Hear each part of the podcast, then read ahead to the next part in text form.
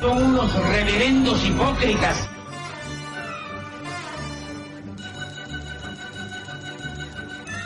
¿Por qué no suben a la tribuna a responderme si son tan hombrecitos? Tú te puedes reír, tú puedes decir lo que tú quieras, pero tú mientes.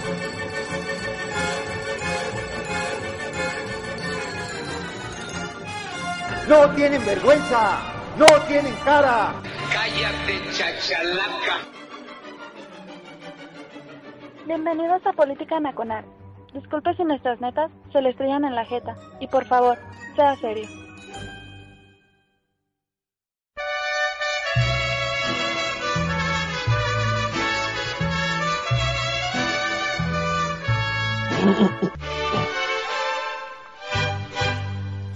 Eso fue todo, gracias señoras y señores, soy Oscar Chavira dando comienzo a Polaca Nacional en radiotutorios.com.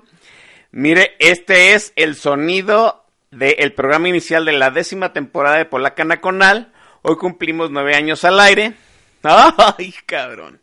Creo que ya, ya, ya juntamos cierta, cierto nivel de antigüedad.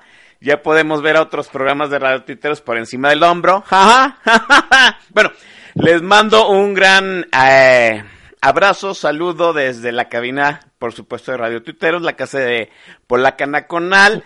Ahí en mi timeline, este, puse unos agradecimientos necesarios, por supuesto, al Chief Mora, al alto manto de Política Nacional, eh, David Heredia, Manuel Moreno, Javo Chávez, el maestro Don Vix, por supuesto, a, a la logia del eh, TAJ de esta estación. Ustedes saben quiénes son. Miren, ya los estoy viendo aquí. Ya está Iván Rubio, está mi estimado, eh, ya, ya está mi estimado El Shah, ya también está Javier Santoyo, ¿verdad? Y algunos otros, ¿no? Unos llegan antes, otros llegan después. Todos sabemos que llegan porque van a cobrar sus vales de Walmart, ¿no? Mire, a lo largo de estos nueve años ha habido gente que ha dicho que Política Nacional, Nacional es un programa pagado. Y yo le digo, ay Dios, bueno. Yo le dije, mire, pues entonces nos han pagado tres regímenes diferentes, ¿no? Nos ha pagado. Empezamos en el 2010, quiere decir que nos pagó el gobierno del malévolo doctor Fecales. Luego nos pagó el gobierno de Peña Nieto. ¿No? Y ahorita nos paga la, la cuarta trastornación. ¿no? Mire, eso decían los chairos, ¿no? De, de, hecho, mire, este, el buen este, Federico Arriola, al, en algún momento, ¿sí? Tenía una lista, ¿no? La lista, hay Javier Santoya y la gente que tiene más de eh, 7, 8 años en Twitter, habrá de conocer la, famosa, la famosa lista de Don Fede. Bueno, Don Fede alguna vez dijo que iba a dar a conocer la lista en donde estaban nuestros nombres. De hecho, el maestro Don Vix era el número ciento treinta y tantos de la lista y yo era el que seguía. y decía que nos, que nos pagaban. Una dependencia gubernamental nos pagaba por golpear a la oposición. Bueno, hoy, tras nueve años aquí al aire, voy a develar la verdad. ¡Si nos pagan! Mire, si nos pagan y la gente de Andrés Manuel López Obrador es tan pendeja que todavía no descubren cuál es la partida presupuestal que nos paga porque seguimos al aire. no, bueno, San Juana, saludos a San Juana Martínez, ¿no? Ay, muchacha. Bueno, todavía no descubren cuál es la partida presupuestal que nos queda vida política nacional y aquí estamos tras nueve años y tres presidentes, ¿no? Gracias a toda la gente que de algún modo, directo o indirectamente, hace, las, hace vivo este programa. Porque no soy yo, ¿eh? Yo, mire, yo nada más enchufo y todo, ¿no? Dice el chat que nos paga la caja chica del gobierno. Pues sí, el pronto es que no encuentran cuál es la llave de la caja chica por donde se les va política nacional. Bueno, este es el punto, ¿no? Eh, vamos a iniciar este décima temporada. Mire, hoy vamos a, debu a debutar a un, un, nuevo, una nuevo amos, un nuevo analista. Eh, recíbanlo como debe de ser, por favor. Está con nosotros Luis Carlos López. Luis Carlos, bienvenido. Gracias, Oscar. Muy buenas tardes. Este, muy contento de estar en el programa y muy, muy pinche nervioso, hermano. Pero aquí vamos a darle un ratito. A ver, a ver, a ver si nos aguantan. Eh, mire, todo el mundo ha, ha estado nervioso la primera vez. Yo me acuerdo de la primera vez, este, que estuve aquí al micro, estaba el buen, el buen joven Garibay, Charlitos Garibay, Ese día iba a entrar también el Macedon Vix, no pudo llegar, ¿no? Él entró hasta el programa 2, pero estábamos con los huevos aquí en la garganta. No, estábamos con las gónadas a un lado de las, de la, de, este, de la campanilla del, del, de la epiglotis, ¿no? Pues así estábamos. Sí. Entonces, yo le digo a usted, a todo el mundo, que relax, esto es tranquilo. De- déjenme darle entrada a, al Macedon Vix, permítanme. Ya sabe usted la tecnología de estos mundos. Eh, bueno, ahí están los agradecimientos, ya lo dije en Twitter, gracias a toda la gente que ha servido a esta polaca nacional. Y uno de ellos principales ya está con nosotros. No, voy a declarar todos sus blasones porque se nos va a ir medio programa. El Maestro Don Vix. Maestro Don Vix, buenas noches. Mi querido hermano Oscar, muy buenas noches, tardes, todavía acá se ve clarito, muy buenas noches para ti, buenas tardes, creo todavía para mi querido Luis allá en Baja California, y buenas tardes, buenas noches para toda la gente que nos está haciendo el favor de escucharnos a través de Radio Tuiteros aquí en Política Nacional. Bien, yo nada más, ya para terminar este holgorio del décimo aniversario, quiero que haga la declaración oficial el Maestro Don Vix. Maestro, el micro es suyo. No, bueno, pues este es un gustazo estar aquí. Eh, Ya son nueve años los que este, cumple este maravilloso programa. Eh, han intentado de todo a ver si, si dejamos de estar jorobando. No lo han conseguido y no lo van a conseguir. Es una cosa que tenemos que comentarles en forma muy sincera y muy honesta a la gente a la que no le gusta este programa. Pues vamos a seguir este, jodiendo. Eh, espero que, que el hígado les dure o por ahí que la cordura se haga en sus mentecillas. Vamos a seguir estando aquí eh, para criticar a todos los políticos de todos los colores, de todos los partidos y poniendo desde luego la mejor música, Oscar. Sí, así es. Hoy, hoy hay playlist. Ojalá y no la vamos a, a regar porque hay invitado. Qué pena con la, con, con la visita, ¿eh? ¿no? Ok. Vamos al tema, jóvenes. Miren, la cuarta transformación, ya lo sabemos, ¿no? El señor López, eh, la apuesta, ¿sí? Y, y déjenme decirle que hay apuestas reales, ¿no? En que, que dicen que el señor López se va a reelegir, ¿no? Había de alguna manera que meter la narrativa de la reelección. ¿Y quién iba, quién iba a pensar, quién iba a creer que la narrativa de la reelección se nos iba a meter por, eh, ¿cómo dicen? Por la puerta delantera del país, ¿no? Por Baja California. ¿Y quién iba a pensar que el tema de la reelección, de romper el mandato constitucional de el fin de un, este, de un periodo de gobierno, lo iba a poner en la mesa un Congreso mayoritariamente panista. Sí, porque hay que tenerlo en la mente, muchachos, ¿sí? Ok, Bonilla es el que quiere extender su mandato, pero se lo está permitiendo un Congreso abrumadoramente mayoritario panista. ¿Qué pasó en, qué pasó en Baja California? Eso, es lo que nos preocupa en el tema de hoy, porque en Baja California, todos ya lo sabemos, los que tenemos más de 35 años, en Baja California nació la alternancia, ¿no?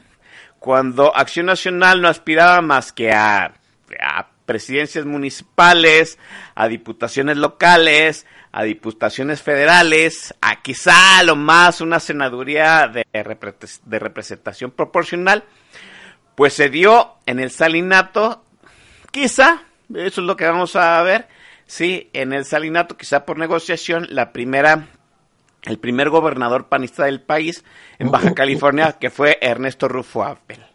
Luis Carlos Ernesto Rufo Appel, la historia, ¿qué pasó en ese momento? Todos apostábamos a, que Rufo Appel fuera la cuña que empezara a desmembrar, pues, la presidencia imperial, ¿no? El, el de casi 70 años del PRI. Así es.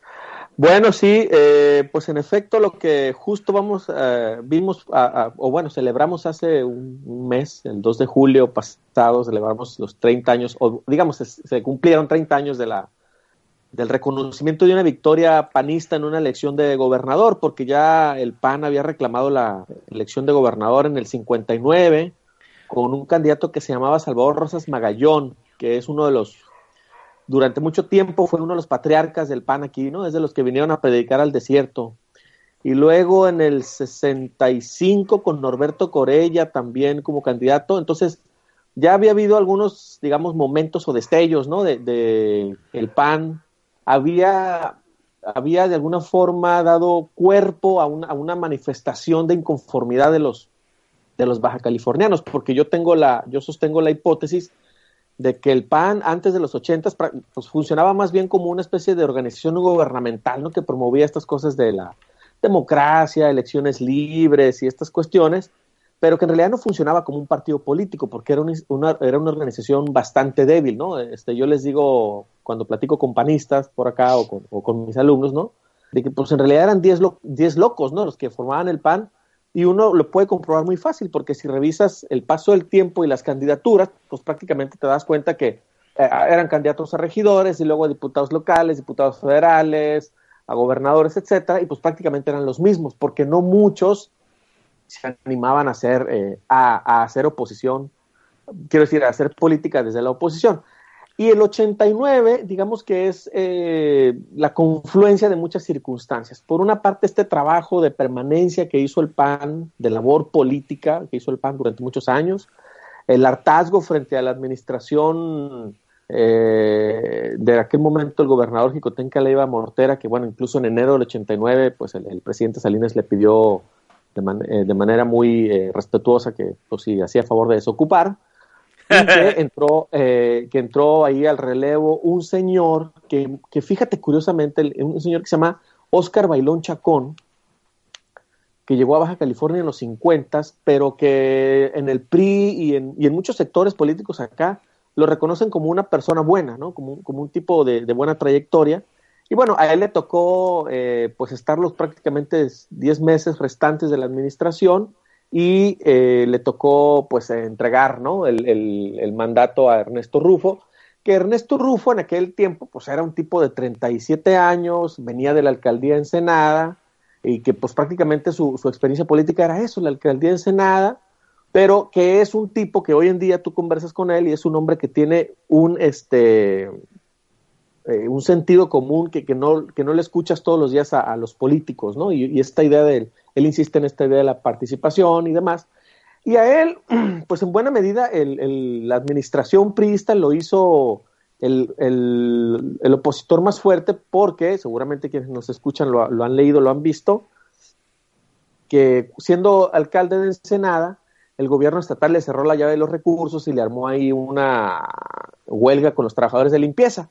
Y entonces, eh, pues el, el, entonces alcalde Rufo lo que hizo fue con sus, con sus funcionarios y los trabajadores del ayuntamiento, pues en sus propios carros o pickups salir a recoger la basura. Entonces, pues fue, digamos, una, una, cosa muy chocante para la época, ¿no? Que mirabas al presidente municipal juntando la basura. Y cuando yo le pregunté en alguna entrevista sobre esto, pues básicamente él me dijo, pues yo salí a recoger la basura porque me daba vergüenza que la gente pensara que el presidente municipal estaba en la silla de la oficina sentado muy cómodo y muy mono y la ciudad pues llena de basura, ¿no? Entonces, esa, esa, esa acción o esa circunstancia en buena medida lo catapultó a la gobernatura en 89. Entonces, pues prácticamente fue un tránsito natural, ¿no? En el sentido del descrédito del gobierno estatal, el, el, ánimo de cambio que hay en los electores que incluso un año antes habían votado por Cárdenas aquí en Baja California, Cierto, sí. la elección de, de presidente municipal. Entonces hay una serie de circunstancias ahí muy, muy interesantes que se conjugaron para lo que vimos en 89. Eh, eh, es eh, Rufo Appel desde la presidencia municipal de Ensenada, que luego se hace gobernador de Baja California, ¿no? Y, mire, yo se lo voy a decir porque era tapatío, sigo siendo tapatío, bueno, era un tapatío que en aquellos tiempos miraba con envidia a los baja californianos. Maese, hace 30 años Rufo Appel terminó la verga de eternidad. No, pero totalmente, y también acá desde donde nos encontrábamos, este, pues mi familia y tu seguro servidor en Querétaro, eh, también veíamos con, con envidia lo que estaba sucediendo en Baja California. Era histórico eh, como la gente, eh, vaya, existían liderazgos, por ejemplo el de, de, de proyección nacional, que traían un discurso interesante, ya había comenzado el proceso de los bárbaros del norte, ya había habido por ahí la- el experimento de Pancho Barrio en Chihuahua. Entonces, eh, pues uno deseaba empezar a ver replicado eso, pues ahora sí que a ras de pasto. Porque sí, existían esos liderazgos nacionales, tipos carismáticos, bragados, serios, echados pa'lante, pero que finalmente, pues a la hora que llegaba este el momento de hacer valer ese, e- e- e- ese discurso en las urnas, pues el establishment no se los permitía. ¿Qué sucede? Que en Baja California la sociedad, recordamos que siempre es la sociedad la que determina el rumbo, sale a las calles y empieza, como bien lo señala Luis Carlos, a vincularse con el Partido Acción Nacional que venía realizando una labor más de ONG que de partido político. No tenían lana, entonces difícilmente lo podías tomar como partido político, sino que más bien eran personas que le entraban pues a gastar suela, a visitar las colonias, a crear conciencia, este, a ver cómo en el momento en que empezaban a hacer el meeting, eh, la gente de, del movimiento territorial del PRI les mandaba un carro de sonido y empezaban a regalar cobijas o cubetas de pintura y toda la gente se iba con el, con, con el, el carrito de sonido del PRI y pues la gente del PAN se tenía que quedar ahí tranquilamente, bueno, vayan por sus cosas, recíbanlas y aquí nos vemos en dos horas. Puta, pues a chingarse dos horas de estar viendo pues el cielo, porque en aquel tiempo no había Twitter, como para entretenerse, y a esperar a que regresara la gente ya con sus cobijas o con sus dádivas, ¿no? Bueno, la sociedad baja californiana empieza eh, eh, a vincularse en los hechos, ya no en el discurso, con esos liderazgos y sobre todo con esa propuesta cívica, ojo, no política, sino propuesta Sí, cívica del. PAN, y eh, pues sucede algo maravilloso. Se alcanza una masa crítica de ciudadanos que dicen, bueno, ¿sabes qué, cabrón? Pues a ver, estos güeyes la llevan cagando 80 años. Pues estaría bien ya darle oportunidad a alguien más y andan estos liderazgos a nivel nacional diciendo estas cosas y a nivel local está sucediendo esto y vámonos macizo. Esa masa crítica se mueve en forma tan contundente, tan organizada, tan natural, que el régimen, que ya venía teniendo un agotamiento importante en las formas políticas, eh, concretamente en los procesos electorales, no le queda de otra más que reconocer el triunfo del primer gobernador de oposición. Carlos Salinas, que tenía muchos defectos, menos el de ser pendejo, calibra bien el momento y dice, ¿saben qué? Pues ya no hay de otra, cabrón, le tenemos que sacar presión al sistema y lo que vamos a hacer es reconociendo el triunfo de estos cabrones en la península, en la península del norte. Recordemos que México cívicamente y políticamente, el México moderno me refiero, ha tenido enormes cambios eh, inspiradores, formalmente impecables y pioneros en sus penínsulas. El PAN pasa de esa ONG ahí medio extraña a partido político con toda la formalidad y con un discurso suficientemente diferente del oficial y con triunfos locales tanto en Baja California como en Mérida. Entonces, sí. tenemos que entender que esa, esa transición, bueno, no transición, se frustró, pero esa alternancia eh, política en México, ese despertar cívico, curiosamente comienza en las orillas del país. Así es. Eh, el centralismo opresivo, cagante, asfixiante de la maquinaria priista, pues obviamente conforme vas o ibas alejándote del centro, se iba volviendo menos cohesionada y menos pesada, de tal suerte que esa comunión cívica entre la sociedad y esa cosa extraña que en ese momento era el PAN, logra empezar a dar frutos justo en las orillas. Tristemente, pues este 30 años después tenemos que decir que ya valió madre y seguramente será el tema que tocaremos en, en, en lo siguiente, pero sí, eh, en lo personal como mexicano, mexicano que a inicios de los 90 eh, tenía muchas esperanzas eh, puestas en una alternancia y en una manera diferente de hacer las cosas, pues atestiguar que 30 años bastaron para agotarle el aliento a la sociedad mexicana, para hacerla perder el rumbo y para estarla zurrando en una forma fabulosa, de manera que estamos regresando en términos políticos y cívicos, ni siquiera hace 30 años, sino en una de esas a hace 50, Oscar Luis Carlos. Sí, sí, incluso en VIX, esto que menciona las penínsulas, en el, en el, en el, en el periodo 68-69 tiene un origen. En el 68 hay elecciones locales aquí en Baja California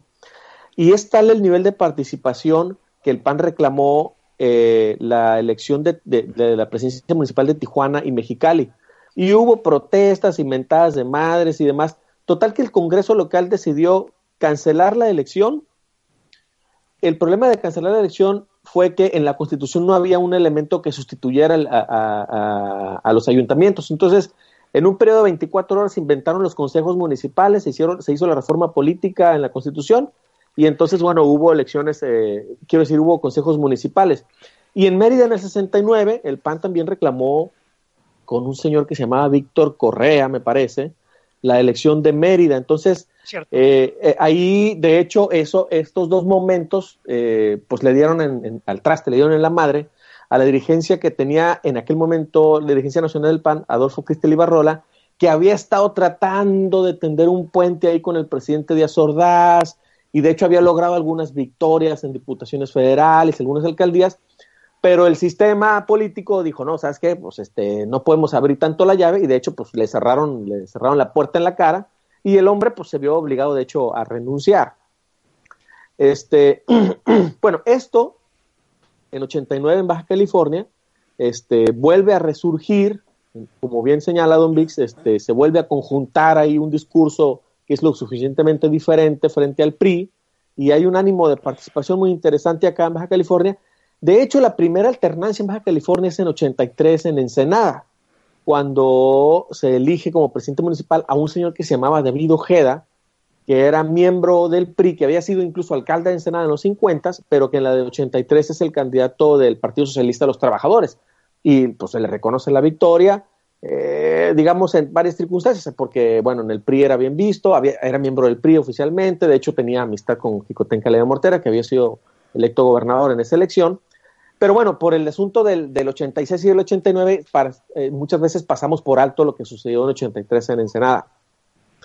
Eh, bueno, y, una vez que Rufo es eh, gobernador, pues obviamente pasa esto que dice usted, don Vix, ¿no? Hay, hay, una especie como de emoción, o yo miraba en aquellos años una especie de, emoción aquí a nivel social de, pues estamos dando la pauta al resto del país, tenemos un gobernador de oposición, está esta, esta sensación de que pues el voto ahora sí, sí, ahora sí cuenta, y de hecho, para quienes nos escuchan y que a lo mejor no lo saben, en el 92, el gobernador Rufo impulsa una reforma que, entre otras cosas, crea una credencial estatal de elector y un instituto electoral en manos de ciudadanos, ¿no? Entonces, a mí me tocó, de hecho, tener esa credencial de elector. Recuerdo que en cuanto cumplí los 18 en 95, pues lo primerito que hice fui a sacar la credencial, porque de hecho era, era en sentido vertical, contrario a la que tenemos del INE, y tenía dibujado eh, a, colores el, la península de Baja California, y entonces, nuevamente, Baja California con eso, digamos, da la pauta a, lo que luego, evidentemente, vimos después en, a nivel nacional con el surgimiento del Instituto Federal Electoral, órganos electorales ciudadanizados, etcétera. Y pues eh, creo que eh, es, es, es la, los baja californianos reconocen la buena administración y en el 95 el PAN vuelve a ganar en la figura de don Héctor Terán Terán, que en paz descanse, que pues era de los panistas de los años 60, ¿no? Junto con Eugenio Lordi, con Víctor Hermosillo en Mexicali, con Cecilia Barone, con Héctor Castellanos aquí en Tijuana, y, digo, un listón de, muchísima gente, ¿no? Pero que eh, hay un refrendo importante porque de hecho don Héctor gana con más votos que con los que ganó er, eh, el propio Ernesto Rufo, ¿no? Y hay una circunstancia muy interesante que este, eh, Rufo, sin querer queriendo, en la convención interna panista, pues tira línea porque va, va y se sienta en primera fila y con una, con una cartulina con la cara de don Héctor Terán, pues en la, imagínense eso, ¿no? En la convención interna, y eso empieza a generar ciertos choques en el PAN, ¿no? Sí. Entonces, este, aquí me está, me está marcando Oscar una pausa, una pausa, ah, me, me, me- me callo y guardo silencio. A ver qué sigue. no, no, no, no, no es ninguna pausa, estábamos muy entretenidos con el dato al dato. Mire, déjenme dar un, un, el punto que queda de este primer bloque entre Ma- el maestro don, don maestro don Vix y Luis Carlos, ¿no? Hay que tener muy atento una cosa, y lo ha dicho Luis Carlos eh, eh, puntualmente, ¿no? Eh, los éxitos del PAN electoral ya a nivel estatal, digamos ya a un nivel más, más, más amplio de población, empiezan de la periferia, Mérida, Ana Rosa Payán. Yo, mire, en algún momento yo dije, yo quiero conocer a Ana Rosa Payán, porque se me hacía sorprendente que una mujer tuviera los tamaños para, para pelearse con el PRI en Yucatán, ¿no? Y Ernesto Rufo Appel como gobernador de Baja California, ¿no?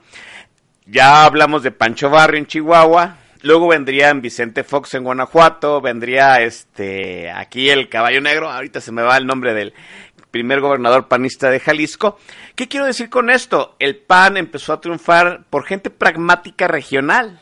Ojo, ojo atento a esta situación, ¿sí? Porque a mí me parece que eso, eso no se ha hablado mucho del PAN, que en realidad los éxitos del PAN se fraguaron entre liderazgos locales y la sociedad, más allá de una estrategia eh, nacional, ¿no? Eh, ya sabemos, y eso es lo que vamos a hablar en el siguiente bloque, que el PAN central, el PAN nacional, siempre ha estado liderado por familias, familias que se dicen en su momento, pues ellos guardan la, la liturgia, ¿no? La, Biblia, la Biblia del partido, y a mí me parece que eso, Sí. es, eso enfrentó a los dos panes en su momento y eso es lo que le dieron tras el partido. Déjenme mandar al primer corte musical, es la décima temporada de Polaca Nacional, pero los contratos son contratos, las cláusulas son cláusulas y el contrato laboral del maestro Don Vix nos obliga a cederle el micrófono en el playlist. Maese, oh, hay visitas, maese, le advierto. Sí, sí, sí, pero bueno, mi querido Luis Carlos es de amplísimo criterio, entonces estamos en confianza. Y para no defraudar a la gente bonita que nos viene a escuchar solo por la música, pues ustedes deben de saber que hay gente maravillosa que nos regala su presencia, no por los comentarios sobre política, sino por la fabulosa música que solemos poner aquí. Así que para no fallarle a esa gente, pues nos vamos a, la primera pausa musical. Es una rola maravillosa de un grupo sui generis que a finales de los ochentas, principios de los noventas la rompió muy cabrón en este país. No vamos a extendernos mucho en, en la presentación. Ustedes los conocen, cantaron sus canciones. Si usted que me escucha tiene 40 años, este, 45 o incluso hasta 35 años, estoy seguro que alguna vez en el antro se puso a bailar estas mamadas. Se puso incluso lentes negros Sí, y sí. en el extremo de la falta de pudor hasta una gorrita negra de piel. La canción se llama Ponte Atento, interpreta el inmenso conjunto que se conoce como Caló, cuando son las 8 de la noche con 29 minutos tiempo del centro de México. Que lo disfruten. Al término de ella regresamos aquí en Política Nacional. Oscar Chavira, Luis Carlos y su seguro servidor, El Don Bis.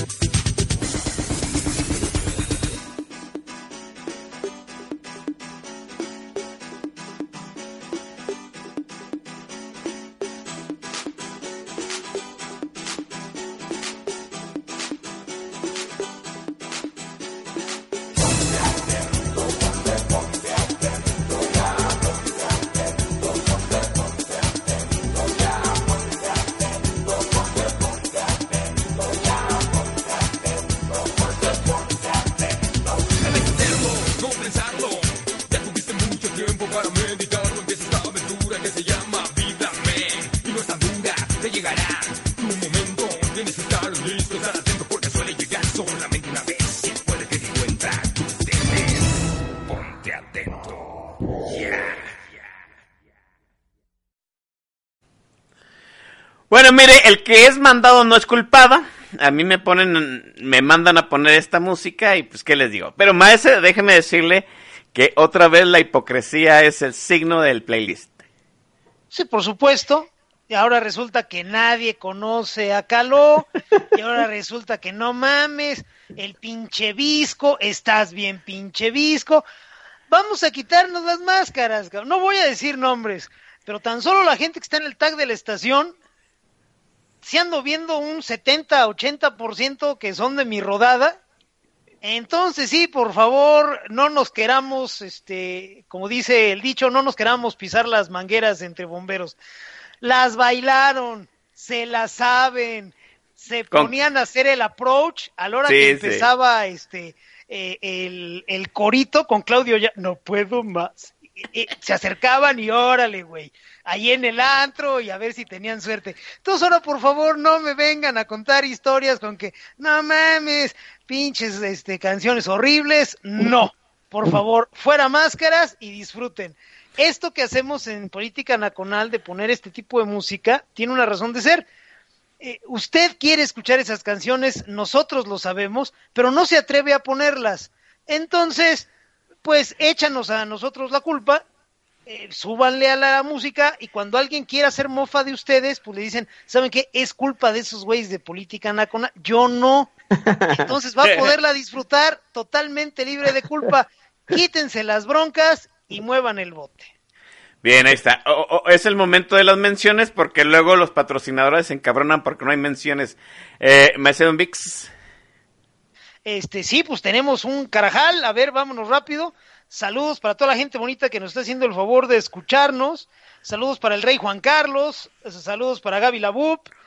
Saludos para Jorge Arce, para Paco Magallón, para el Presi Venus, que es un personajazo, para Gerardo Álvarez, para Lucy Treviño, para Brenda Reyes, para Zurri, para Pablo Magluf, que nos está haciendo el favor de escucharnos. Saludos, señor. Para Víctor Escamilla, para Bien Respondona, para Jaso 17, y creo que son los que tengo por aquí, Oscar. Ah, Luis Carlos, ¿Qué onda? ¿alguna ¿Sigo? mención? Sí, sí, sí. sí. Este, no, pues me- le, le- le voy a retomar lo que decía ahorita de- del momento de la asamblea de enero del 95, que pues es inédita porque el PAN gobierna un estado y le toca elegir candidato a gobernador. Y está muy interesante ese fragmento o ese pasaje porque pues los que se habían anotado eran don Héctor Terán, como decía, y don Eugenio Elordo y Walter, que pues son panistas de los, de los que llegaron en los años 60 bien jovencitos, y pues como ahora sí había posibilidades de ganar, pues ya, ya no, ya ahora se peleaban las candidaturas, ¿no? Entonces, este, se llega el momento de la asamblea y Ernesto Rufo, gobernador, va y se sienta, como decía, enfrente con una pancarta esas de las que usaban antes en campañas que pegaban en los postes, con la foto de don Héctor. Y en una entrevista Rufo me platicó que lo hizo que porque pues Eugenio Elordi le estaba jugando chueco, ¿no? Que porque estaba controlando al pan de Mexicali y chalala, chalala. Pero yo creo que eh, la razón en, en realidad de fondo era porque pues prefería a don Héctor, pues, ¿no? Por una simpatía personal, porque don Héctor eh, tenía una personalidad, le decían el caballero de la política aquí, de hecho en todos los eh, grupos políticos era un tipo con, con buena, con buen reconocimiento, ¿no? Y don Eugenio Lordi, pues es un tipo mucho más duro, más frontal, ¿no? Más este, como de este ánimo de los panistas de los años 80, como decía Don Biggs, ¿no? De los bárbaros del norte. Este, y bueno, al final de cuentas, pues ahí tira el gobernador sin querer queriendo, tira línea. Don Héctor, para quienes nos escuchan y que a lo mejor no lo saben, fallece a mitad de su periodo, en, el, en, octubre del 98, y eso pues genera lo que aquí se llamó la noche de los demonios, ¿no? Porque eh, en ese momento eh, el amigo de Don Vix, Felipe Calderón Hinojosa, era el líder nacional del PAN. Entonces viene, viene a Baja California. De hecho, es una cosa muy interesante porque la noche del 3 de octubre, bueno, el día 3 de octubre, que era sábado, los panistas eligieron líder nacional, líder estatal, perdón. Y eligieron como por cuatro o cinco votos de diferencia a Alejandro González Alcocer, que es alguien muy cercano a Felipe Calderón, este, ¿Qué, ¿Qué, tienen en común? Bueno, pues los dos son hijos de, de, familias fundadoras panistas, como decía Oscar, ¿no? De estas familias panistas de las de antes, que, que, son los que tienen en resguardo la Biblia panista, ¿no? Que reclaman derecho de antigüedad y casi derecho de, de sangre, ¿no? En el PAN. Este, y entonces don Héctor fallece la noche del 3 al 4 de octubre. Y bueno, pues este, se, se, se, se arma un borlote aquí, pues porque el PRI local eh, censuró o vetó a varios, ¿no? Se armó una lista, de hecho, de, posibles candidatos. Estaba José Guadalupe Osino Millán, que fue gobernador, Eugenio Lordui, que estaba, si no mal recuerdo, terminando su periodo ya como alcalde de Mexicali, Héctor Osuna, que había sido un buen candidato, un buen alcalde de Tijuana del 92 al 95, una, una lista como de 8 o 9 panistas, ¿no? Entonces el PRI dijo, pues del que quieran menos Eugenio Lordui, ¿no?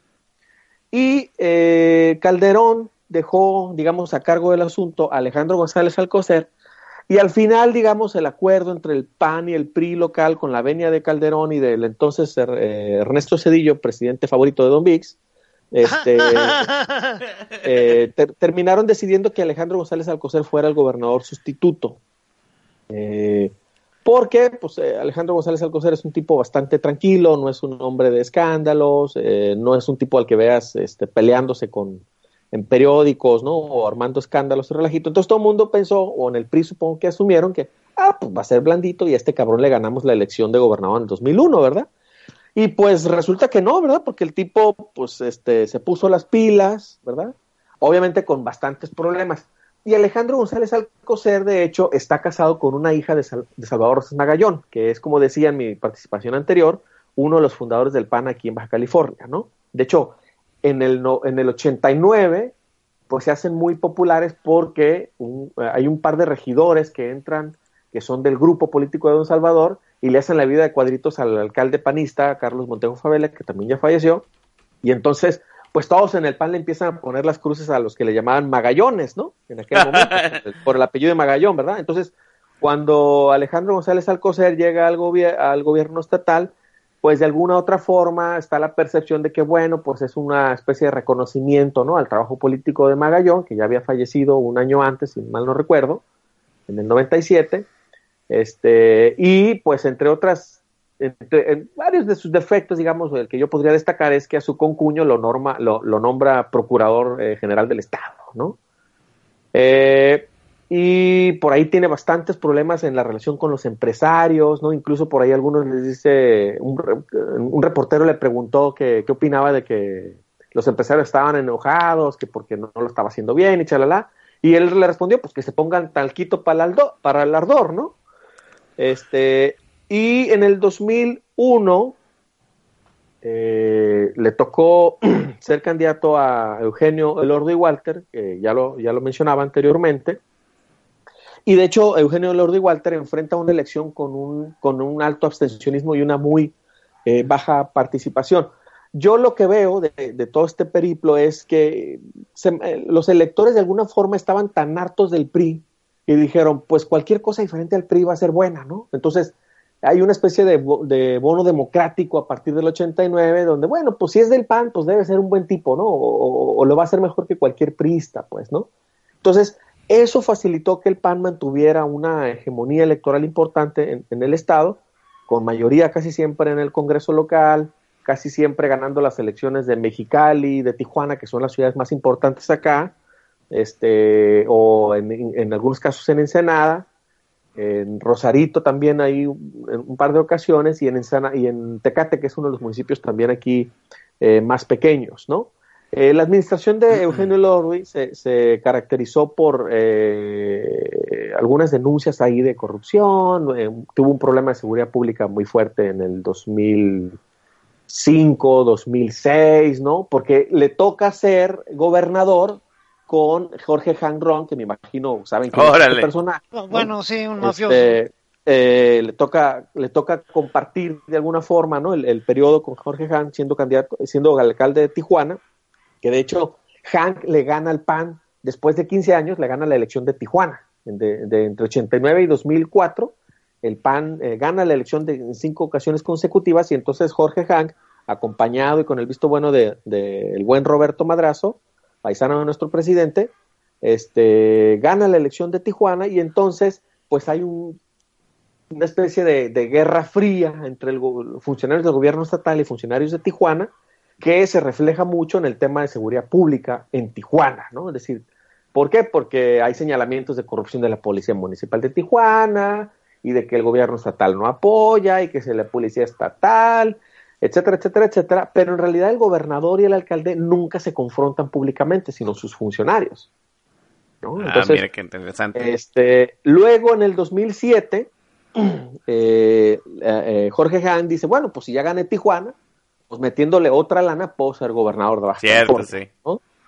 Y eh, le tocó en la elección enfrentar a José Guadalupe Osuna Millán, que José Guadalupe Osuna Millán tiene una historia muy interesante. Es originario de Sinaloa, se vino a Baja California a vivir eh, muy joven, estudió en el Instituto Politécnico Nacional, es economista, en fin, ¿no? Es un tecnócrata. Él, de hecho, en una entrevista que le hice para un libro que estoy escribiendo, este él se asume como un tecnócrata, ¿no? Como un político tecnócrata, ¿no? Más, más técnico que político incluso, ¿no? Y eh, José Guadalupe Zuna Millán le toca, adentro del PAN le toca amalgamar a muchos grupos del PAN, porque para esta época, pues en el PAN ya hay un li- un- una lista enorme de por, corrientes, por no decirles tribus, como se decía en el PRD antes, ¿no? Este, Exacto. donde están, eh, pues está el grupo de Rufo, está el grupo de Eugenio Lordi, están los rojos, los cometas, hay como 10, 11 grupos que se reparten el poder en Baja California, en el, en el PAN de Baja California, y entonces eh, a Osuna le toca esta, o tiene que hacer esta labor de conjuntar diversos grupos para lograr ganarle en la interna a nuestro gobernador actual, Francisco Vega de la Madrid, que la había intentado ya en el 2001, pero que, pues, si me permiten la expresión, se la peló a dos manos, ¿no? Don Eugenio Lordi, este, don Eugenio Lordi en el 2001 le puso la- una madriza como, no sé, 3 a 1, 2 a 1. En el 2007 vuelve a insistir y yo creo que en el 2007 todavía permanecía en el PAN de Baja California cierta conciencia de, oigan, pues hay que hacer las cosas más o menos bien, ¿no? Eh, y eso de alguna forma le, le da un empujón a Osuna porque es visto, es mejor visto que Francisco Vega. Francisco Vega en el PAN de Baja California es, es el clásico neopanista que llegó cuando el PAN empezó a ganar.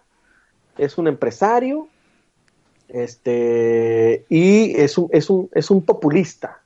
Es un populista de derecha, aunque suene extraño, ¿no? ¿Por qué? Porque, Ah, los hay, sí. Sí, sí, por supuesto. porque, porque es, un, es un panista que toda su labor política es eh, en los eventos apapachar a las doñitas, que el beso, ya saben, ¿no? Es, es, un, es un tipo bastante folclórico, de hecho te cae bien, o sea, tú conoces al tipo y te cae bien, pero políticamente es muy inepto.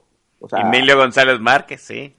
ah, eh, exacto, hagan, hagan de cuenta, hagan de cuenta, nomás que este no es alcohólico, ¿no? O bueno, no se le conoce, no, no sé si, no sé si lo sea, ¿no? Este, pero eh, les digo, el, el Francisco Vega es visto en el PAN durante mucho tiempo como, bueno, sí, eh, incluso fue alcalde panista, fue alcalde de Tijuana, ¿no? Y lo hizo, mm, pues, medianamente bien, vamos a decir, ¿no? Era un, era un tipo con muchas ocurrencias. Hay una, hay una avenida muy importante aquí, la Avenida Revolución, que es nuestra avenida turística, y entonces al final de la Avenida Revolución se le ocurrió, por ejemplo, y, y solo pa- para que se den una idea de las chingaderas que hacía este cabrón, este, se le ocurrió un día, bueno, pues hay que hacer un arco aquí para festejar el, el cambio de milenio en el año 2000, y entonces mandó a hacer un arco el cabrón así como el que está en San Luis, Missouri, ¿no? Es un Ah. arco así, entonces, pues toda la gracia del chingado arco es que tiene una pantalla con un reloj y da la hora el chingado reloj, una pantalla electrónica. Entonces, Emilio eso- González Márquez. esos- Claro, sí, o sea que a- acá pusieron los arcos del milenio, no en los tiempos de Ajá. Emilio, sí. Pues esas eran, era- esas, esas son como, eran como sus obras, ¿no? Eso, el tema de las guarderías. Y luego tenía un programa de Vamos al cine con Kiko. Entonces, eh, siendo presidente municipal, tenía este programa y ¿qué hacía? ¿qué hacía? Pues llevaba a los morros de las primarias y las secundarias al cine y se sentaba a ver las películas con los morros. O sea, no solo se iba como a tomar la foto, aquí está el alcalde, sino se sentaba a ver la película y terminaba de ver la película con los chamacos, ¿no? De Ay. hecho, mi cuñado era niño en aquella época y, se- y su, su, su recuerdo padre del Kiko, del Kiko Vega alcalde es de que pues yo fui al cine con Kiko Vega, ¿no? Y vi una pinche película con Kiko Vega, ¿no? Este, pero eh, como digo, era, eh, su, su perfil pues es de un, de un político de derecha eh, populista. Y bueno, actualmente es el gobernador, ganó la elección interna en el 2013 con, contra un señor que se llama Héctor Osuna, que fue alcalde de Tijuana en el 92, pero pues ya con el, el control del padrón interno, compra de votos, digamos, ya todas estas linduras que ustedes saben, pues le puso la felpa de su vida, creo que le ganó 75 a 25%, una cosa así, ¿no? Ay, Y- Fíjate, déjame intervenir aquí. ¿no? Hay, hay una, hay, hay, hay un punto interesante de lo que nos está comentando este Luis Carlos en lo que respecta al pan regional, cómo se empezaron a tergiversar las, cosas, ¿no? Eh, creo que en alguna entrevista que eh, decía Castillo Peraza, cuando empezaron a ganar este, elecciones, podríamos decir, más, más, más grandes, de mayor importancia, como gobernaturas, en una entrevista que le hizo proceso a, a Castillo Peraza, que de hecho Castillo Peraza llegó a ser este editorialista de proceso, por si ustedes no lo sabían. De- decía que, eh, que, bueno, le comentaban que se había acabado la brega de eternidad y que, que seguía ahora de retos para el PAN, ¿no? Y él decía que el PAN, el mayor reto del PAN era la tentación del poder. Sí, y Maese Don Vix, tal parece que pues, esa tentación del poder, eh, esa noción de que el sistema priista implantado en la sociedad, en la clase política, eh, subyugara al PAN y lo asimilara como parte de él, pues pasó, ¿no? La- los peores pesadillas, yo supongo, de Carlos Castillo Peraza, que murió precisamente eh, antes de ver, creo que sí murió antes de ver al PAN en la presidencia, ¿no? Sí. Si mal no recuerdo. Ajá, se murió en septiembre del 2000. Cierto. Eh, ah, cierto. Meses antes de que Fox Lo tomara. vio ganar, pero no, no, Lo vio no, ganar, no pero no lo vio llegar. Sí. Bueno, esos, esos miedos de Castillo Peraza eh, se convirtieron en profecía, maese. Ahora estamos viendo, como comenta Luis Carlos, que de dos, tres que se aventaban para pelear las elecciones, luego había una lista enorme de suspirantes y eso creó eh, corrientes políticas, camarillas y pues las tribus.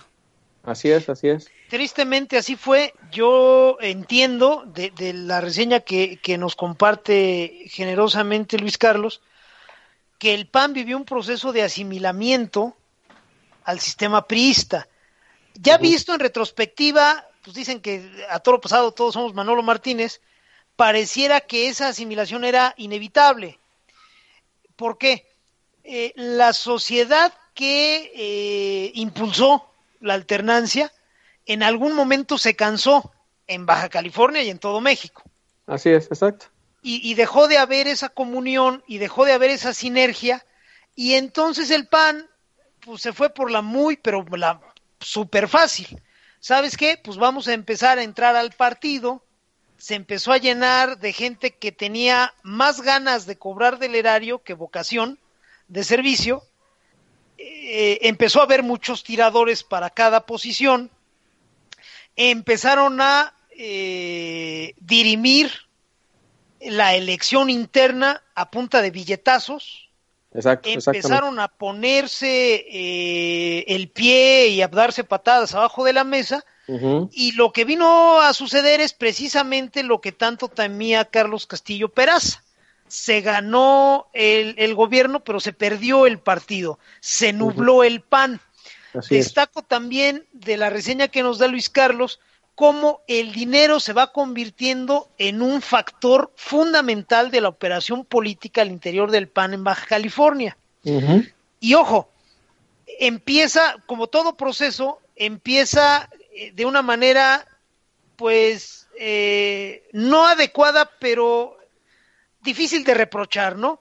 Empezamos a ver un procedimiento, como, como nos lo señala Luis Carlos, donde llega un empresario rico y sabes qué, si se trata de, de pues un pulso interno para ver quién se va a quedar con la candidatura, pues ahora voy a regalar cosas, ¿no? Y, y empiezo a copiar el sistema priista.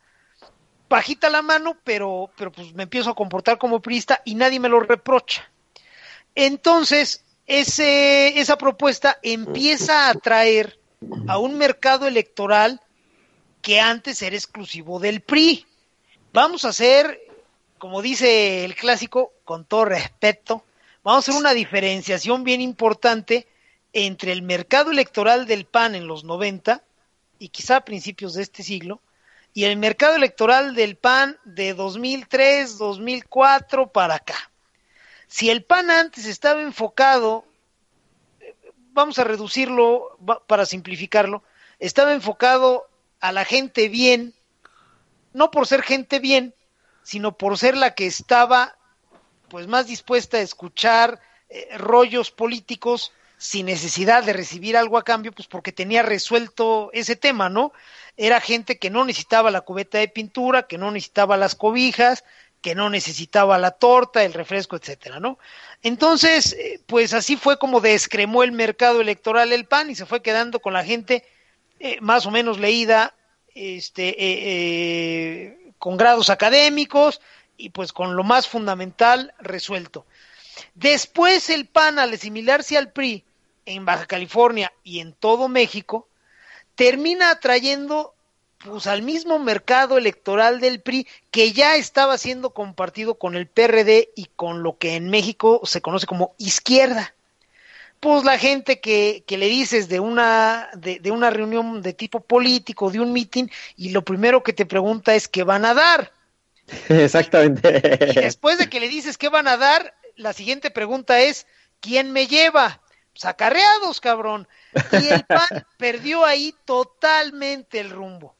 Si desde la dirigencia empezaron a privilegiar otras formas de dirimir las contiendas internas a billetazos e incluso con amenazas, la consecuencia lógica fue que eh, pues la masa votante fuera siendo la que típicamente eh, reaccionaba a esos estímulos.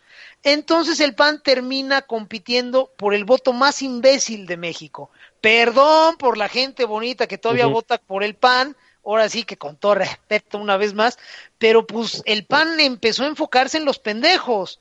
Y aquí lo dijimos en Política Nacional hace siete, ocho años, que el PAN ya había este, abdicado, por así decirlo, de, de mantener un estándar, había abandonado ese enfoque y ahora estaba optando por ir por el voto de los pendejos. Aquí también lo dijimos y como diría el otro clásico, se les dijo, se les advirtió. Perdón por decirlo así, pero así dicen algunos nacos. La gente bonita que luego me dice en Twitter, oye, se dice advirtió. Sí, cabrón, ya sé que se dice advirtió, pero los pinches nacos se avientan la de se les dijo y se les advirtió. Bueno, también se les dijo y se les advirtió a los panistas que con ese enfoque se la iban a pelar durísimo a nivel nacional, porque iban a querer competir por un mercado electoral que ya tenía dos competidores, el de siempre que era el PRI y el PRD. Así es. Entonces ya iban a llegar a competir pues muy poquito y además no se sabían presentar como imagen y con discurso de una manera que, que le ganara al PRI y al PRD que de toda su vida habían mamado de ese manantial. Bueno, les valió madre, no, no mames, vamos durísimo con el PAN y pues se la pelaron y ahora estamos, y, con esto quiero este, cerrar mi participación, y ahora estamos en un proceso que a mí me da mucho miedo ver los ritmos y los tiempos, en donde el PAN está totalmente perdido y está eh, demostrando, incluso en forma simbólica, que ya no queda nada de aquel partido político que había tenido una comunión importante con la sociedad. Sí, fue en Baja California donde por primera vez la unión de, la, de una masa crítica de votantes con una propuesta electoral ajena a la del sistema dobló a la voluntad presidencial, si fue por primera vez ahí donde el deseo del, del pueblo se mantuvo a pesar de ir en contra del deseo presidencial, el hecho de que ahora veamos que es en Baja California donde a punta de billetazos la voluntad popular vuelve a ser vulnerada, como en los setentas y los principios de los ochentas, por el presidente y su voluntad, el mensaje es tétrico, Oscar y Luis Carlos, y me parece que ahora sí ya valió mucha madre.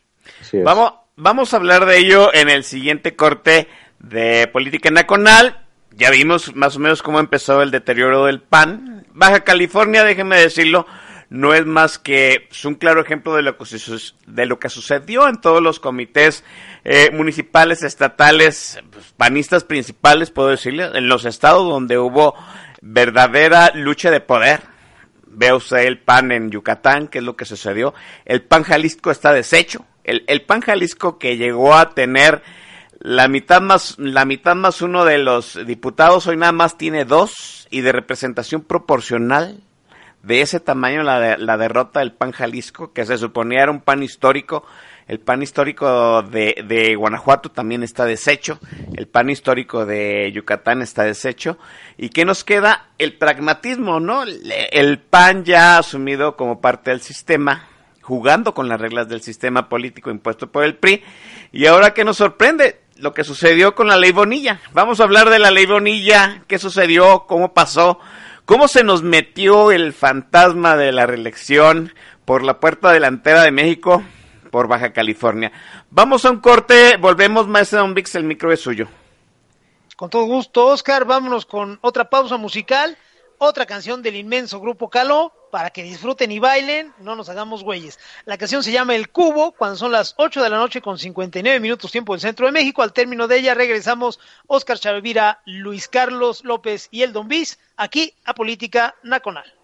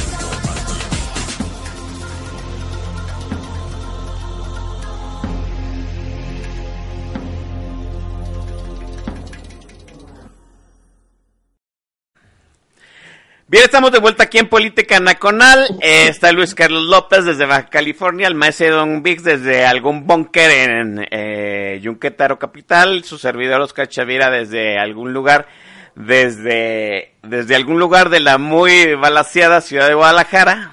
O- Oiga, nos piden que hagamos un programa hablando de todo el desmadre que está sucediendo en Jalisco. Yo, yo creo que lo vamos a pre- a preparar próximamente porque, mire, podemos tomar el tema de Alfaro en este momento, pero pues hay muchas cosas que decir, ¿no? Yo nada más pido que Diosito Chulo nos libre de la balacera nuestra de cada día, ¿no?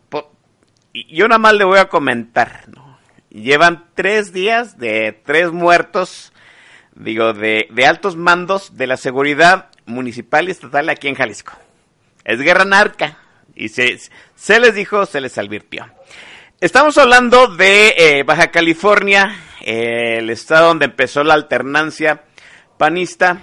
Este, ya nos dijo Luis Carlos, pues que la alternancia de Rufo Apple se dio gracias a varias este, circunstancias que convergieron en una elección eh, estatal. Pues ahora queremos que Luis Carlos, después de decirnos cómo ha sido la transición para mal de pa- del PAN en el Estado, cómo se dio la ley Bonilla, ¿no? Porque vuelvo a repetir, y eso hay que tenerlo en cuenta, y se ha dicho pocas veces, pues un, eh, un Congreso estatal mayoritariamente panista le autoriza, le, le, le avala una extensión de gobernatura de dos a cinco años al candidato de Morena, al candidato elegido de Morena. ¿Cómo sucede este? ¿Cómo, cómo, es, ¿Cómo es las circunstancias que se dan a este hecho que desafortunadamente pues, abre la situación de la reelección en todos los ámbitos, en los tres niveles de gobierno de este país, eh, Luis Carlos? Bueno, este, debo decir que la, esta legislatura que, que aprobó esta extensión, este, brincándose todas las pinches trancas, pues ha sido la, yo creo que ha sido la peor legislatura en Baja California, porque estos mismos diputados que acaban de salir el miércoles en la noche, que acaban de terminar su periodo, en diciembre del 14, en lo oscurito, quisieron pasar una ley que eh, hacía una serie de cambios en la ley de aguas del Estado, eh, temas de privatización, etcétera, etcétera. Digo, no me voy a alargar mucho, pero la, la, el, el, el gran tema fue que pues, se la quisieron aventar ahí en una esquinita del Congreso, y entonces, pues algunos grupos de ah, hay en Mexicali, Baja California, la capital del estado, se, se- los baja californianos salieron a las calles, o sea, en, en diciembre, enero, vimos manifestaciones en el centro cívico con 70, 80 mil mexicalenses mentándole la madre al gobernador Kiko Vega por, la, por esta iniciativa de ley y por el proceso tan desaseado, ¿no? Que fue yo creo que lo que más molestó a la gente de que se quiso hacer ahí a espaldas de la sociedad.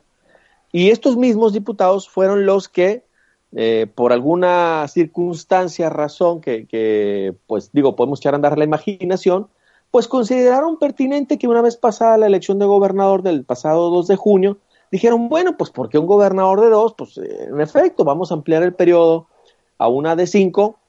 Y, y el tema desde el 2014 se, se reformó precisamente en, en, en, en la constitución local para que esta fuera un periodo, este fuera, perdón, un periodo de una gobernatura de transición de dos años para empatar las elecciones.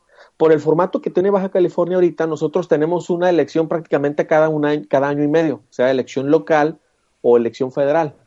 Y entonces, bueno, se reformó la ley y, para hacer lo mismo que pasó en Veracruz y en Puebla, ¿no? Donde tuvieron un gobernador de dos años, empatar elecciones y ya luego entrar a un periodo de seis. De hecho, antes del proceso electoral y durante el proceso electoral eh, local, hubo ahí este, algunas cuestiones eh, legales, digamos, no, no, no, soy abogado y no lo sé decir con, con de manera correcta, pues, pero eh, controversias, etcétera, etcétera, de, abogados y, y, de diputados y demás, para que la, la, ley se cambiara y la gobernatura fuera de cinco. Como el proceso electoral ya había iniciado de septiembre del año pasado, si mal no recuerdo, la, la el Tribunal Superior eh, local y el nacional, me parece, dijeron que pues no se podía, pues, ¿no? Que no se podía, que no se podía.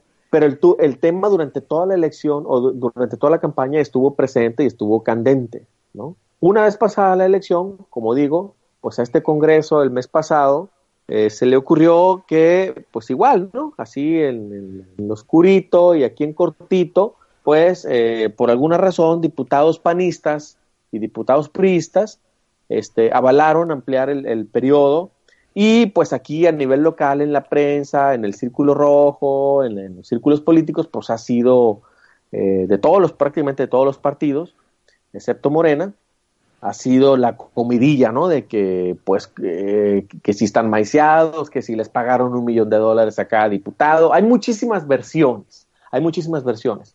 Y, pues, obviamente, este asunto ha estado golpeando, digamos, la, la imagen pública del gobernador electo de Baja California, en el sentido de que, pues, ¿quién es el que está eh, detrás de esta maniobra? Si es el gobernador electo, este, si pareciera que los diputados panistas y priistas pues vieron la luz y dijeron sí, hay que tener un gobernador de cinco años, ¿no? Y se puede empatar en la del 24.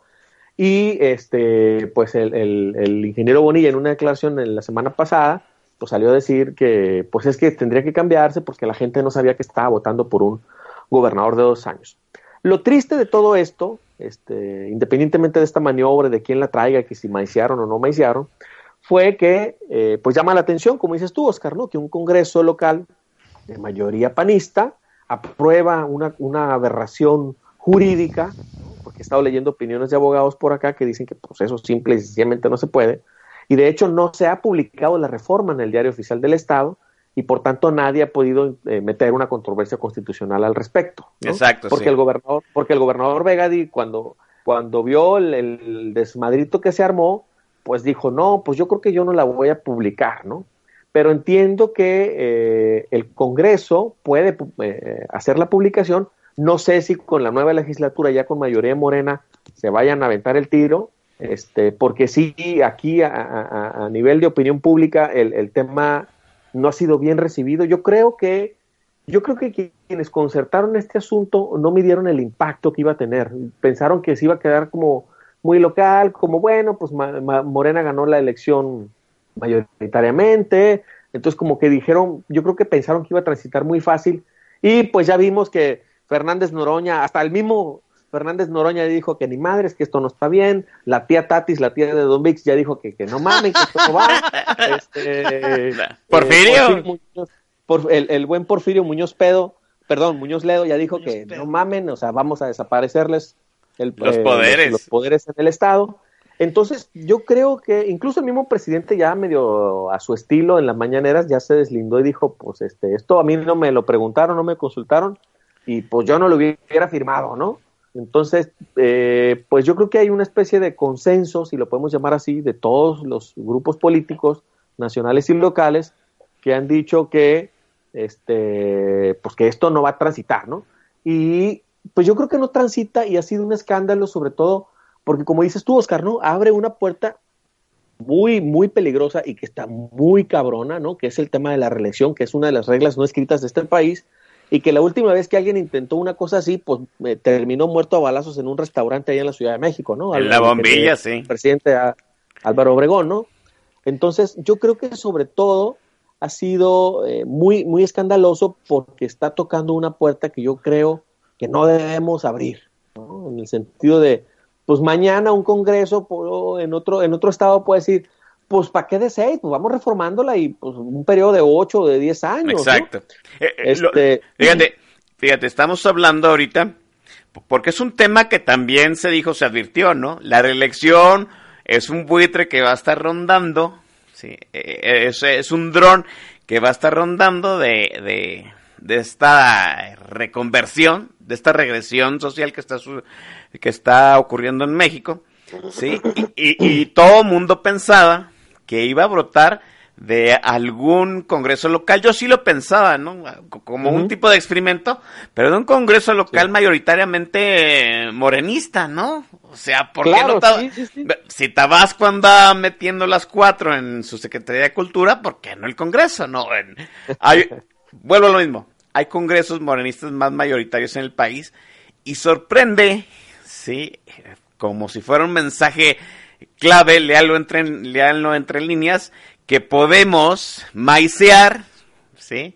Maicear, si usted tiene más de 30 años sabe que es el término maicear, a un congreso panista y que el PAN se preste. E- Eso, eso a mí me parece, cuando yo lo leí, juro que pensé que era una fake news, porque me parece algo alarmante que se meta el tema de la reelección vía una extensión de mandato fuera de la. Constitución, nada más porque al Congreso se le ocurrió y que el Congreso que lo avalara fueran panistas. Eso es te- terrorífico, Vix. Ajá. Pues mira, es bien fácil. El, eh, el Mexica Average, es más, ni siquiera el Mexica Average, eh, la- de la minoría de los mexicanos que atienden los temas cívicos, políticos, electorales, eh, la gran mayoría de esa minoría, valga la expresión, tiende a, pensar en una forma muy esquematizada sobre cómo se desarrolla la política. En esa sobresimplificación que hace la mayoría de los pocos que se involucran en estos temas es, los partidos son diferentes entre sí y eh, un Congreso dominado por un partido diferente al partido que controla el Ejecutivo este, es benéfico y en todo momento es un seguro de vida en contra del autoritarismo y de la gandalla y bla, bla, bla. Tristemente no es así. Si alguna vez lo fue, quizá en la primavera mexicana, 1997 a 2003, sí lo fue. No que haya sido una maravilla, porque a, un presidente reformador, a un, a un renovador como lo fue Ernesto Cedillo, pues le tocó un congreso controlado por unos pinches restauradores pedísimos, Cierto, que eran sí. Muñoz Pedo y el enano borracho genocida. Entonces, bueno, sí, de algo sirvió que, que hubiera alternancia y que el Congreso estuviera dominado por otras fuerzas, pero así que tú digas, ah, qué pinche chulada de maíz prieto, no. Como sea, esos tiempos de malacopiar entre esos dos muchachitos y el presidente Cedillo ya pasaron y salimos con un balance muy positivo. Fuera de esa época, me parece que poco podemos decir que eh, el Congreso, dominado por un partido diferente al que controla el Ejecutivo, sea un contrapeso efectivo, exitoso. Bien, esa simulación que ha sido para mí la separación de poderes y desde luego el hecho de que eh, el, balance entre partidos exista de un poder a otro, eh, se ha quitado ya la máscara.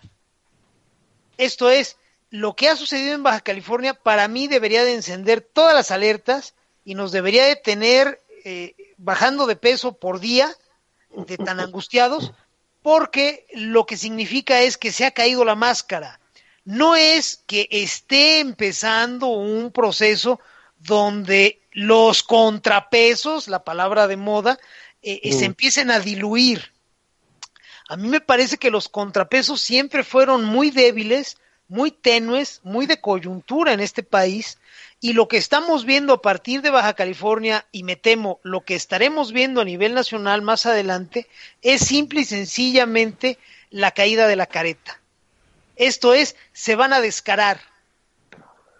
Ya no Así va a importar que Juan Pueblo se dé cuenta de que todo es una simulación. Principalmente porque ya calibraron en forma adecuada a Juan Pueblo y Juan Pueblo flota de pendejo. No se entera del aguacero ni aunque se esté empapando. Entonces, pues ya tanto da este que se sepa el amor este tras bambalinas que se tienen independientemente de los partidos a- a- o que no se sepa. Ya da lo mismo. Creo que es lo que estamos viendo en Baja California y realmente me consterna porque más allá de las eh, mayorías que tenga Morena en, el Congreso Federal hoy día en ambas cámaras, realmente pues los colores eh, son para distraer. Más allá de eso, a mí lo que me preocupa es que la simulación haya terminado por completo. La simulación permitía, por algún pudor, por, al- por alguna tradición, por algún miedo a que se cayera la careta, pues a que efectivamente hubiera una disonancia, una discordancia en la toma de decisiones de la vida pública y así se acotaran unos a otros. Si el, el pacto amplísimo que puso López en la silla pasa por una pérdida de ese último pudor, de esa última vergüenza, y efectivamente ya lo que vamos a ver es una compraventa, un, un, un, un remate de bazar, un puto tianguis de la política. A partir de ahora, agárrese mexicanos porque ahora sí van a saber lo que es amar a Dios en tierra de indios. Todos esos millennials, con todo respeto, que nos están escuchando, que votaron por el pendejo de López, que agarraron la pose mientras tomaban un chai latte con leche de almendras y dijeron, ¿sabes qué? Es que nunca habíamos estado peor, este, vamos a votar por el eh, candidato antisistema que es López Obrador, están a punto, si se confirman mis temores, están a punto de tragarse todas sus palabras, pero por donde nunca les dé el sol y sin lubricante. Se van a dar cuenta que no quiere decir que nunca estuvimos peor. Ya ni siquiera, eh, eh, ni siquiera es que se den cuenta que vamos a estar un poquito peor que antes. Se van a dar cuenta el México que sufrieron la generación de mis padres y quizá de los abuelos de esos millennials, sí. van a venir a darse cuenta lo que es no tener opciones políticas, ni económicas, ni comerciales. Van a saber lo que es no tener la posibilidad de comprar a meses sin intereses. Van a tener la posibilidad de conocer el- la espantosa sensación de que les cambien el precio de un día para otro, de no saber si van a vender o, o- no van a vender el mes que entra, de no saber cuánto va a costar algo que pues debería de tener un precio más o menos estable, de tener que ir a formarse para comprar algo básico, de tener que sufrirle para encontrar cosas de primera necesidad como pueden ser las medicinas. Ojalá me equivoque, pero creo que no va a ser así. Entonces, si ya se perdieron los pudores, si ya los partidos han decidido que no van a tener la menor vergüenza y que esto va a ser un tianguis eh, legal, bueno, pues entonces, eh, ¿de dónde tiene que venir la oposición? Pues del único lugar donde efectivamente surge, que es desde la sociedad. Retomo para terminar mi participación eh, el recuento que hizo Luis Carlos del proceso eh, cívico, electoral y político que se dio en, en Baja California. La sociedad fue la que tomó una propuesta exótica, que era la del PAN, la empoderó, la puso en boca de todos y dijo, ¿saben qué cabrones? Hasta aquí y ahora vamos con esta. Así es. Es la sociedad quien lo puede hacer, nadie más. Entonces, Sí. si los partidos ya se los llevó la trampa, señores, es desde la sociedad y espero que atendamos bien claro este llamado. Luis Carlos, Oscar. Ajá. Eh, sí, de hecho yo veo un fenómeno muy similar aquí en Baja California con, con esta con la elección de Morena y digo, ganaron la gobernatura, cinco alcaldías y, las 17 elecciones de mayoría del, del Congreso local, ah, ah, es un fenómeno muy similar al 89, ¿no? Es decir, hay este ánimo de cambio en la sociedad, a lo mejor eh, no está muy claro qué tipo de cambio es, ¿no? Y yo creo que en 89 tampoco estaba muy claro qué tipo de cambio se estaba ofreciendo, pero era, es, en, en Baja California yo creo que era tal, es tal el hartazgo con el gobernador local, este, con el, el gobernador panista, y digo entre comillas panista, porque pues, yo creo que yo soy más panista que ese cabrón, este, este, es tal el hartazgo, ¿no? Que, que Morena se ve beneficiada de, de- de- de ese hartazgo, ¿no? Y es curioso porque es un mismo fenómeno, que es el mismo fenómeno que vimos en el 89. Hay un hartazgo tal, de tal tamaño con, el- con un gobernador y hay un actor de oposición tan fuerte que, pues, digamos, la, la elección se volvió un mero trámite. Ahora, yo quisiera apuntar algún un par de cosas, ¿no? La victoria morena ciertamente es contundente, pero en términos de números fríos no lo es tanto. Por ejemplo, en Tijuana, su candidato alcalde, Arturo González Cruz, un empresario este, de larga tradición por acá, que, cuyo hermano fue suplente de don Héctor Terán cuando don Héctor Terán fue senador en el 91, por cierto, ganó con 152 mil votos la elección local. Pues nomás para, que lo, para ponerlo en perspectiva, en el 2013, Jorge Estezarán, el candidato del PRI, ganó la elección de, de Tijuana de, muni- de municipal con 224 mil votos, que de hecho así es el candidato más votado en en la historia electoral de Tijuana, por ejemplo, en la elección de municipio, ¿no? En Mexicali hay un fenómeno similar, entonces cuando ya, cuando ya te metes a las tripas de los números, pues ya dices, híjole, pues pareciera que vamos a votar el mismo, más o menos el, el mismo segmento de personas, pues, ¿no? Aquí lo que hay es un fenómeno de un votante que, que es medio flotante, ¿no? Y que entonces va cambiando de, un- de una elección a otra. Y eh, incluso el mismo ingeniero Jaime Bonilla, que ganó la elección de gobernador, el año pasado fue electo senador en, en julio, que ganó casi con 800 mil votos y ahora la elección de gobernador la ganó con un poco más de 370 mil votos, si, si mal no recuerdo, ¿no? Entonces uno dice, "Ah, caray, pues como que en, en- en menos, en prácticamente menos de un año, pierdes este, la mitad de los votos que ganaste, pues, ¿no? Claro, la distribución de los votos pues les da una, una mayoría Una mayoría, así es. Contundente e indiscutible, y como yo les decía a mis alumnos cuando me preguntaron, pues al final de cuentas los votos pues son los votos, ¿no? Y, y nos guste o no, pues ganaron, ahora ganaron estos cabrones, pues, ¿no? Este, estos canijos, ¿no? Y para aderezar el tema, el otro asunto que quiero comentar es una serie de adhesiones que vimos hacia los candidatos de Morena y hacia Morena aquí en la elección local de viejas caras conocidas del PRI, Fernando Castor Trenti, Amador Rodríguez Lozano, eh, Nancy Sánchez Arredondo, por mencionarles así las caras más visibles, ¿no? Pero sí, obviamente, pues ellos se, tra- se trajeron a, a su estructura territorial, ¿no? Más eh, la sumatoria del licenciado Jicotenca Lea Mortera, el ¡Órale! último gobernador priista, electo en las urnas en Baja California en 1983. Entonces, este, sin meterme mucho, ¿verdad? A, a- a las tripas del asunto, pues eso más o menos nos dice, nos da una pista de este fenómeno de restauración, ¿no? Pareciera que la, que la clase política priista que fue derrotada en el 89, pues ahora 30 años después está pasando por este proceso, vamos a decir, de reivindicación, por, por, por ponerle un nombre, ¿no? O de, re- o de, o de, de, de lu- de- de lustrar, pues, ¿no? Los, los viejos eh, nombres de, políticos eh, locales en Baja California, ¿no? Entonces, eh, eh, eso como apunte ahí a, a nota pie de página, Oscar. Sí, aquí lo que estamos viendo, y esa situación de que Morena ha adicionado a, a, a- muchos este vividores de la política, hay que decirlo como es, no es un fenómeno nada más de Baja California. Baja California.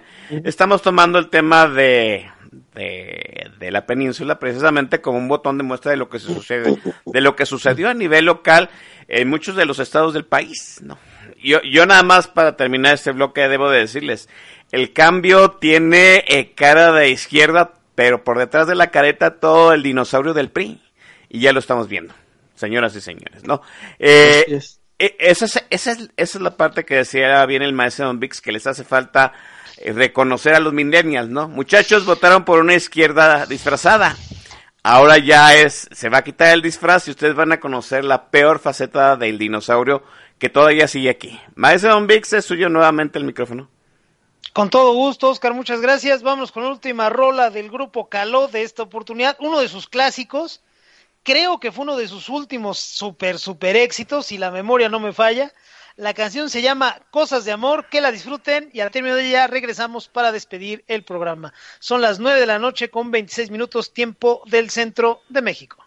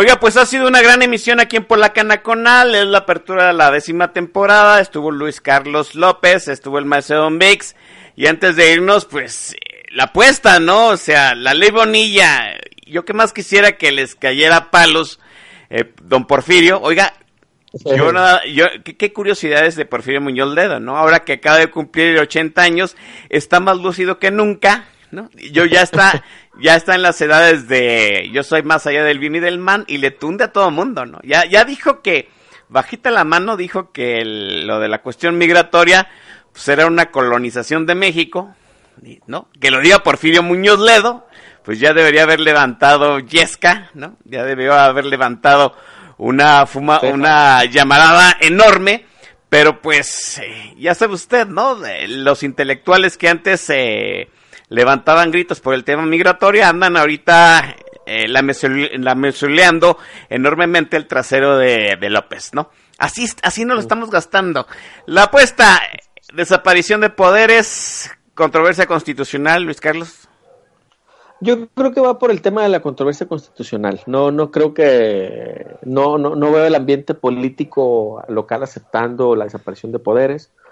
Yo creo que va a ir por controversia y finalmente, pues va a tener el ingeniero, el gobernador electo, pues va a tener que apechugar los dos años de gobernador y luego pues ya irse al Senado, ¿no? Porque pues es, eh, de hecho es senador, ¿no? Tiene, Sí. tiene su suplente ahorita en el Senado. Y, y yo creo que pues debería aprovechar la oportunidad, digo, son dos años, puede recomponer cosas, eh, se hizo señalamientos muy serios contra el gobernador actual, uno esperaría, ¿verdad?, que, que, que- que no Mm. haya habido alguna, algún acuerdo, arreglo, algo así, y que pues el gobernador actual, pues que pague las cuentas que, que tenga pendientes, ¿no? Y, y de eso debería de encargarse la siguiente administración, entonces hacerlo bien en los dos próximos años, no sé si haya la voluntad de hacerlo o las ganas de hacerlo, pero pues este uno que es, es un pinche idealista, ¿verdad? Sigo siendo un idealista a los 40 años, a los 42, pues vamos a ver si, si se me cumple, ¿no? Si no, si no, pues tocará esperar. O como dice Don Vix, ¿no? Desde, desde la sociedad civil yo creo que va a venir, va a tener que venir la, la, la oposición, o más que la oposición, yo creo que la alternativa, ¿no? A lo que estamos viendo. Lo, que pasa es que hay mucha pinche pereza cívica y nos va a costar, pues nos va a costar un buen Un rato. nos va a costar trabajo y nos va a costar, yo creo que un ratito, ¿no? Vamos a tener que pasar una, cuando menos un par de sacudidas así no muy agradables pa- para ver si así entendemos a, a madrazos, ¿no? Así es, Jade Colavala la extensión de mandato. López se sale por la tangente haciéndose pendejo, qué raro en él, ¿no? Porfirio Muñoz Lejo- Ledo dijo tajantemente que no, pero la desaparición de poderes y la controversia constitucional tiene que salir desde el Senado, que domina mm, Martí Batres. mm. ¿Cuál es la apuesta, maese? Pues mira, yo lo que veo es eh, un muy probablemente eh, que van a recular, van a darle un premio de consolación a Bonilla.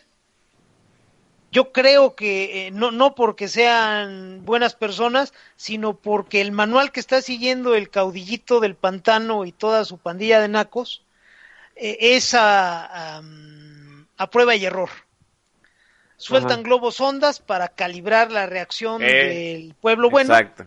y conforme a la reacción es que ellos actúan. Pero todo esto que estamos viendo es en función pues del gran pastel, ¿no? De la cuestión federal. Lo que veamos en los estados, en las ciudades, en los congresos locales, no son más que pruebas, eh, eh, son dry runs que hacen en función de ver cómo van a aplicarnos la voladora en el ámbito federal. Así que creo yo que para salir fortalecidos de esta controversia, le van a dar para atrás a Bonilla, tendrían que permitir que haya un este un debate libre en la Suprema Corte de Justicia y pues esta cosa es indefendible, si dejan las cosas correr, tendrían que eh, decidirse por echarlo para atrás. Y entonces dirán que se escucha la voz del pueblo, que aquí no ha pasado nada, pero simple y sencillamente ya calibraron no nada más al pueblo bueno, sino a los políticos de la supuesta oposición.